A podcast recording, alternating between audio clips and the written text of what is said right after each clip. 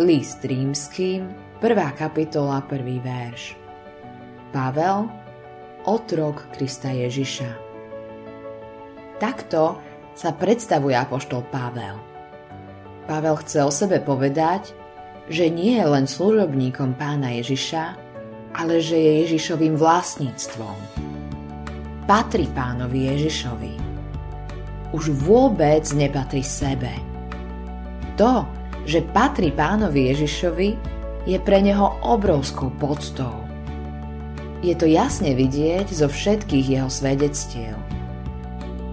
V starých časoch sa stávalo, že otroci, ktorí mali dobrých pánov, sa nimi chválili pred ostatnými. Môj pán je väčší ako tvoj. Môj pán je silnejší. Môj pán je bohatší ako tvoj. Pre Pavla to bola najväčšia podsta, akú človek vôbec môže na zemi dosiahnuť. V tomto spočíva zväzť aj pre nás.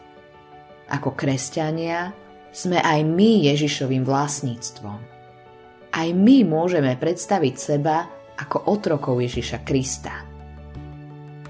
Všetci, ktorí patria pánovi Ježišovi, sú často nazývaní jeho pokolením. My, ktorí patríme pánovi, sme jeho pokolením.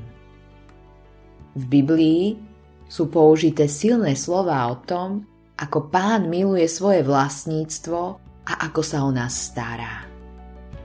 Blahoslavený národ, ktorému hospodin je Bohom, ľud, ktorý si zvolil za vlastníctvo. 33. žalm, 12. verš.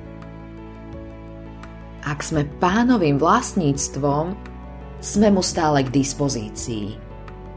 A tak je to on, nie my, kto rozhoduje o našom živote.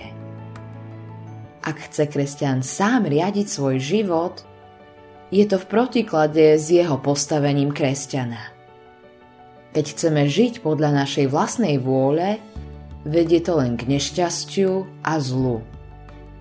Ale keď nás môže použiť Pán, Ukáže sa, že je za nás v každom ohľade zodpovedný. Vo všetkých oblastiach sa stará o tých, ktorí sú jeho vlastníctvom. Autorom tohto zamyslenia je Eivin Andersen.